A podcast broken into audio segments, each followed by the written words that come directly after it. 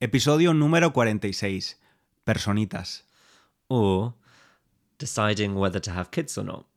¿Qué tal estudiante? Te damos la bienvenida a un nuevo episodio de Spanish for False Beginners, el segundo episodio del año. Recuerda que puedes usar la transcripción gratuita, la traducción al inglés y también las flashcards de vocabulario. Todo esto lo encuentras en la página web www.spanishlanguagecoach.com. Y ahora te dejo con el episodio de hoy. Buen día, César. Hola inglés. ¿Cómo estás? Bien, estoy contento. También. Y estamos contentos porque hoy es un día para nosotros, aunque para mí un poquito más quizás, un día muy especial. ¿Por qué es? Bueno, pues porque hoy, desde hoy, eh, martes 9 de enero, están abiertas las inscripciones a nuestro curso Español, claro. español, claro. Sí. Es- de hecho, es mi primer curso, pero es tu tercer curso, ¿no? Sí, sí, sí, sí. Cuando creé Spanish Language Coach en 2021, creé mi primer curso para estudiantes de nivel intermedio alto. Em, después, hace unos meses, creé el curso para estudiantes de nivel avanzado y ahora este que, que hemos creado juntos, junto con un equipo de profes súper buenos y súper buenas. Y estoy muy contento, la verdad. Estoy súper, súper, súper agradecido porque en este tiempo, en estos años, han pasado más de 2.500 estudiantes por el curso, por los cursos. Eh, además, de una forma muy participativa, porque aunque sea un curso online con videolecciones, los estudiantes pueden hacer preguntas sobre, sobre las lecciones, hay misiones escritas para practicar y hay casi 20.000 comentarios en el curso. O sea que es un curso bastante, o son cursos bastante dinámicos y sobre todo que el porcentaje de satisfacción es del 99%.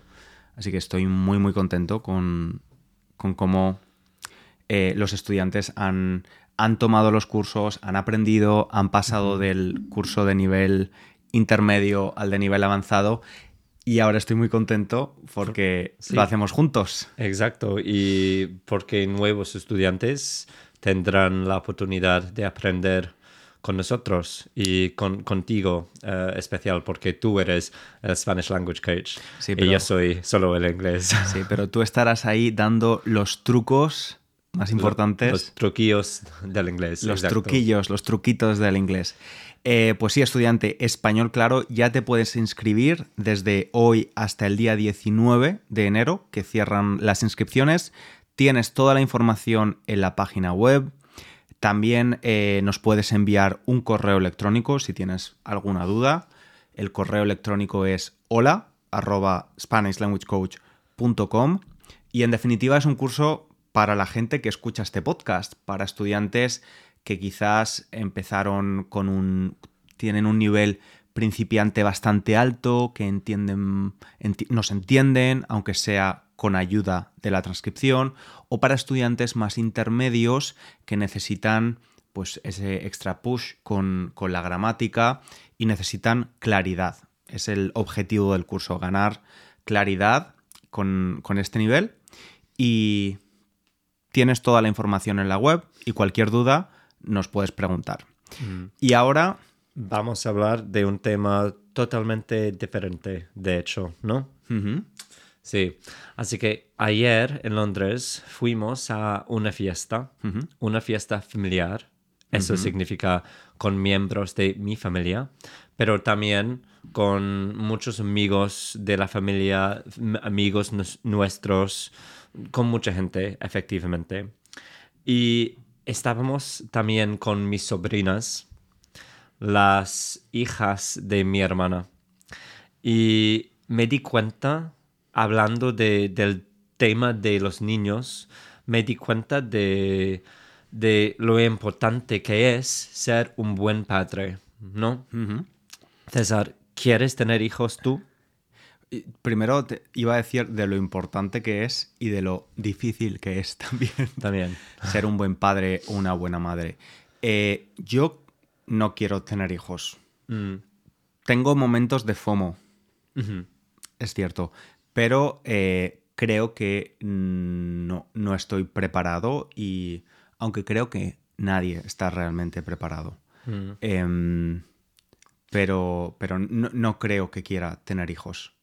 Sí, creo que estoy de acuerdo contigo que todo el mundo se siente no preparado para tener hijos, pero creo que la realidad es que algunas personas sí están preparadas o están mejor preparadas que otros. Quiero decir que creo que hay gente que lleva años preparándose para ser padres y yo definitivamente no soy uno de ellos porque yo no quiero tener hijos. Cuando, cuando era más joven los quería bastante. Ah, quería casarme, quería tener hijos, pero ahora pienso, wow, es que qué responsabilidad, qué difícil.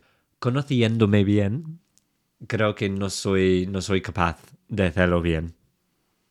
Ok. ¿Y qué es lo que, qué es lo que ha cambiado? Porque cuando tenías 20 años sí que querías ser padre y ahora no. ¿Qué ha cambiado para Pues- radicalmente? Creo que lo que ha cambiado es que entiendo mucho más ahora esa responsabilidad y el tiempo que necesitan, el dinero, todo. Y no lo sé, siendo profe, siendo profesor ahora en un instituto inglés, veo el esfuerzo de todos sus padres, lo preocupados que están siempre. Y sí, me parece demasiado para mí. No creo que sea capaz de hacerlo bien y por eso creo que mejor que, que no lo haga. Creo que ya he hablado de este tema alguna vez, no sé si en este podcast o en otro, pero siempre me ha sorprendido la diferencia en la educación de los hijos entre España y, Reino Unido. Por ejemplo, en, en Reino Unido se les da muchísima libertad a la hora de, pues, desde vestirse con algo que les gusta a ellos, ¿no? Los, los padres españoles tienden a controlar más la ropa de sus hijos hasta que son adolescentes, casi de mm, la libertad a la hora de darles autonomía para jugar, para mancharse mientras comen, em, ese tipo de libertad que no veo normalmente con padres españoles, y no digo que una cosa sea mejor que la otra, porque no lo sé, eh, pero me sorprende mucho la diferencia. Y luego una diferencia también grande para mí, que de hecho ayer en esta, en esta fiesta lo hablamos, era el tema de la educación, que para mí los padres y madres británicos eh, se preocupan muchísimo más por la educación de sus hijos. La educación,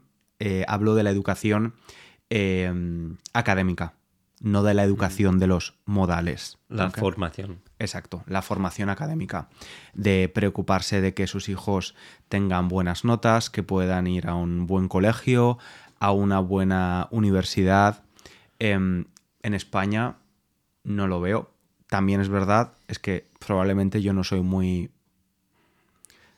o no tengo mucha experiencia y yo fui la primera persona de mi familia en ir a la universidad por parte de madre. Entonces, pues seguramente estos temas tampoco se hablaban mucho con las personas de mi alrededor. Pero en general creo que, que la gente española es mucho más relajada en ese aspecto. Y de hecho, la mayoría de españoles cuando van a la universidad, van a la universidad de su ciudad. No cambian de universidad, no cambian de ciudad para ir a una universidad mejor. No, no sacrifican irse lejos de su red social para, para estudiar en una universidad un poco mejor o mucho mejor. ¿No?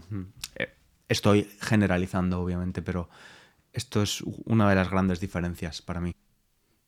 Interesante. Ah, creo que tienes razón. Creo que estoy de acuerdo contigo que la situación es, es diferente en España y aquí, pero creo que como tú has dicho, quizás es simplemente diferente para nosotros, porque somos solo dos personas, ¿no?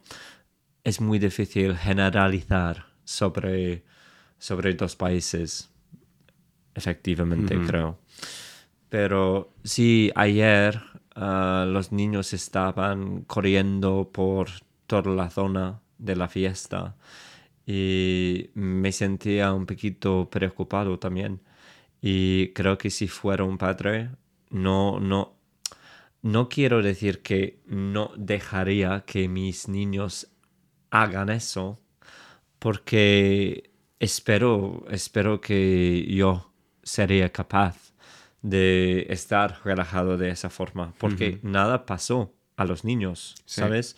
Ah, estaban bien ah, durante toda la fiesta, pero esperar que me preocuparía bastante. Y no lo sé, creo que probablemente moriría muy joven de estrés si fuera padre. Ah, pero sí. Otra, otra cosa que, que, veo mucho en España y no veo tanto aquí es que los niños a partir de las 7 de la tarde desaparecen. No están aquí. Sí, no están en sitios públicos. Ah, mm. En España, incluso los bebés Mm, salen a cenar el sábado por la noche. a las 11. Sí, sí, sí. Yo salía a cenar con, con mi madre o con mi padre. eh, me quedaba durmiendo en el restaurante hasta, hasta la una de la mañana y, Mm, y- y es, quizás ahora ya no tanto, pero yo recuerdo eh, dormir o ver dormir a otros niños entre dos sillas en un restaurante muchas veces. mm, interesante. Sí, sí, sí, sí. Pues sí, son culturas diferentes, ¿no? Es he leído que, no sé dónde, Suecia quizás, que, que dejan a sus niños dormirse fuera de la casa en el tiempo de, durante el invierno, por ejemplo, cuando hay nieve y, ah, ¿cómo se dice? Ah, ahora no me acuerdo. ¿Cómo se dice? Ah, ¿Qué palabra? Mm. Quiero decir, el agua Sí. cuando está congelada. ¿Hielo? Hielo, sí. Ah, claro. Iba, eh, eh, eh, casi dije helado y sabía que no era helado, pero cuando hay mucha nieve y, y hielo, los niños duermen fuera, ¿sabes? Pero esto, esto es algo que se hace todavía. Creo que sí, creo que sí, porque eh, lo consideran algo saludable para, para el niño y quizás lo es. Ujú. Bueno, Pero si, si hay alguna persona de Suecia y, y no es verdad, seguro que nos lo, nos lo cuenta. Sí. Pues nada, inglés, nos, nos queda claro que no quieres ser padre, Exacto. de momento. de, de momento. Quizás cuando, cuando deje de ser profesor, quizás cambiaré de opinión, porque pasar todo el día con los niños de, de los otros y luego las noches también con mis, con mis niños, creo que sería demasiado. Ajá. Sí. Bueno, pues muchas gracias estudiante por escucharnos. Eh, espero que hayas aprendido un poquito de vocabulario con nuestra charla.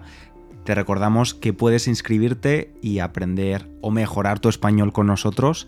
Puedes inscribirte a Español Claro hasta el día 19 de enero. Nosotros te esperamos en el próximo episodio, la semana que viene. Un abrazo. Un saludo.